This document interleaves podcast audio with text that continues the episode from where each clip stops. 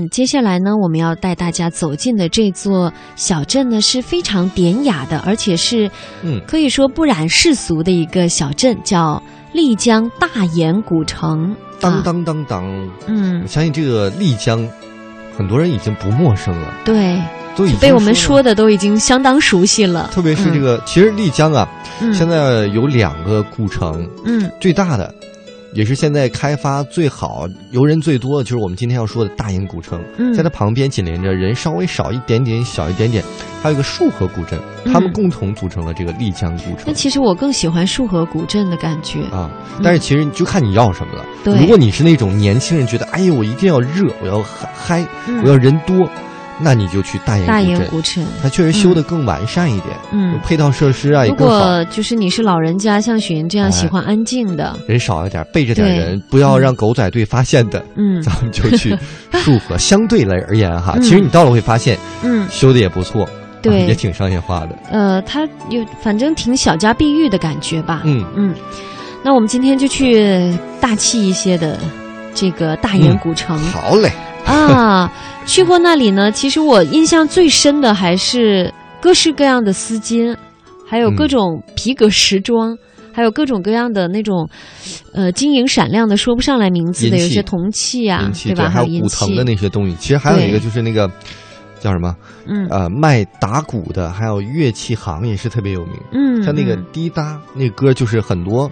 呃像大理的那些歌手嗯灌的唱片在那儿卖就有火的，嗯嗯很多你像现在选秀节目也有。像大理古镇的一些歌手去参加的，嗯，所以这还是一个藏龙卧虎的地方。对，还有包括那个纳西风格的民居，其实也非常值得看看。哎，嗯呃，其实有一些，就是大理与众不同的地方在于，大理的这个古镇啊，嗯它的这个客栈特别的好。嗯，有的时候我们会发现，在客栈里面，足不出户一天就可以感受到大理那种悠闲的感觉，跟对客栈里的狗玩一玩，晒晒太阳。对，而且你发现每一家客栈，它那个院子里边都会有各种各样的争奇斗艳的花。嗯，嗯这都是与众不同的地方。还有一我有一次啊，嗯，我前段时间去采访，其实去到在束河古你悄悄镇去了这么美的地方，啊，嗯嗯那 下次带着你嗯去束河古镇附近嗯去采访一个这个非常有名的作家嗯小鹏，他写了一个嗯现在啊已经好几年了，都在这个旅行排行榜高居榜首的一个图书，叫做《背包十年》。哦他，写完这个书呢，就在这个旁边开了一个客栈，嗯我去到他客栈里面感受了一下，他客栈客流怎么样？每天都爆满，哦，而且与众不同的地方就是在你这个三楼的一个露台，你可以远眺玉龙雪山。哦哇，所以他跟我说，很多客人其实都不去这些古镇，就在他客栈里面发呆，晒着太阳，看着玉龙雪山，嗯，这也是一种在大理啊，不是在大理，在丽江的一个嗯独有的休闲旅游的方式。嗯，呃，我去丽江的时候，我最深的感受就是刚才提到的，你就进每家院子都有那种满园春色关不住的那种感 觉。说的让我浮想联翩的， 就是嗯，就是好像每一次你就参观每个， 就你是说你，一走，人家都会挽留你，嗯，下次 再来哦。喝完农药再来哦，呃，说说美食吧，嗯对吧？嗯，美食的那个鸡豆凉粉儿，大家有吃过吗？这我还真是没吃。你知道我，嗯，你先说这个，我待会儿说我给大家推荐的这个重大点研古城的对美食。重点它可口，而且呢价位不高，而且呢，呃很 Q，就韧性蛮好的，味道也鲜美。它嗯原料主要是鸡豌豆、嗯，豌豆啊，还有那个韭菜，还有绿豆芽儿，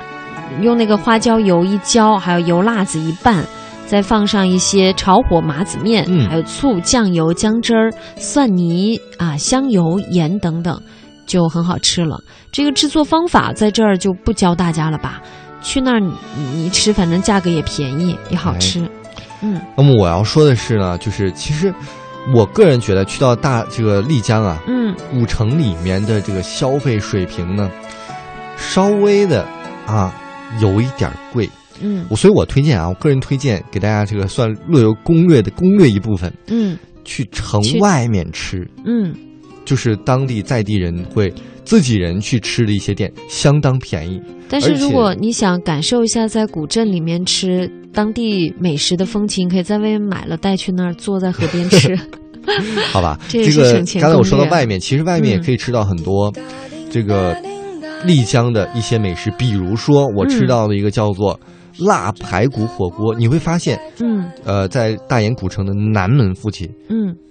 得有个十几家，全都是吃这个辣排骨火锅的。嗯，其实挺便宜的，嗯大家可以去看一下。提醒一下大家啊，嗯这个辣排骨火锅呢是放上盐巴之后晒出来，跟腊肉很像，嗯所以它做出来会很咸。大家吃的时候一定要少哦不是蘸酸佐辣料的辣，是辣味儿的辣。对对吧辣味儿的辣。而且提醒大家，如果你去饭馆吃饭的话，一定要一盘那个粑粑，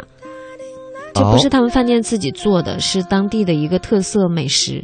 哎，嗯，有甜咸两种口味儿，它是纳西族的一大特色。嗯嗯，包括这个呢，还有炊猪肝，也是哦纳西族请客的时候一道的名菜。嗯哎说到少数民族啊，我刚才说到那个嗯辣排骨火锅，嗯，是当地白族的一个白族啊、哦美食，当地也是云南嘛，嗯少数民族特别的多，几乎你吃每一样美食都可以问一下这个老板，说老板这个我是吃的哪一个民族的美食啊现？嗯他可能都会给你讲一个故事。对他如果能给顾客再准备上不同民族的服装，吃一道换一套服 装，这样不是更能感受在地风情哎吗？，但是你知道我前段时间去，呃，我给我自己打个广告啊，嗯，接下来我们乐游要推出隆重啊，嗯推出云南行系列，就是我采访了这一系列。哎，你什么时候偷跑去云南了？那时候 嘛，我你知道我嗯我曾经小的时候去过，嗯，有一个叫蝴蝶泉边的地方，哦很小它有很一小首的歌时嘛，候，叫《蝴蝶裙边》。对嗯我就拍了一个当地应该是白族吧嗯的一个少数民族的衣服的一个照片。嗯，我再去的时候，应该也是那衣服十几年之后，穿不下了。我又租了裤腿一套短那个衣服，又租了一套，啊、在同样的地点拍了同样一张照片。有什么感觉？哎呀，嗯，那个岁月不饶人 呐、太浪费布料了。哎所以大家去呢也可以嗯像志强一样，穿上一个少数民族的服装，嗯在这个地方留个影。到十年之后再来的话，再拍一样同样的一个照片，我嗯相信你会有一个不一样的感觉了。对，也可以去不同的我们今天说的有特色的厕所门口啊，嗯去拍个照留念。十年、二十年之后再到那儿，还真是。嗯，哎呀，说了这么多，我相信大家已经跃跃欲试了。我们现在听的这首歌呢，就是曾经在丽江酒吧街非常火的一首歌， 对，叫做《滴答》。嗯好像后来在一是个一电部视影剧，视剧的主题曲，应该是《北嗯京爱情故事》吧，我也不知道为什应该是嗯么《北京爱情故事》会放上因为这一首大研说古的城是的歌。一群在那儿的青年来北京创业嘛，在大理的生呃活这个的丽故事，江的，就北京青青年到那儿去创业的故没有事没，有是在是在北京创业。在北京创业嘛，对反正就是创业了。 反好了正我们的嗯节目也快结束了，在最后，我们就把这个完整的滴答送给大家。咱们先提前预热，感受一下嗯，大理大研古城那种感觉。乐游神州，明天接着游，拜拜。拜拜。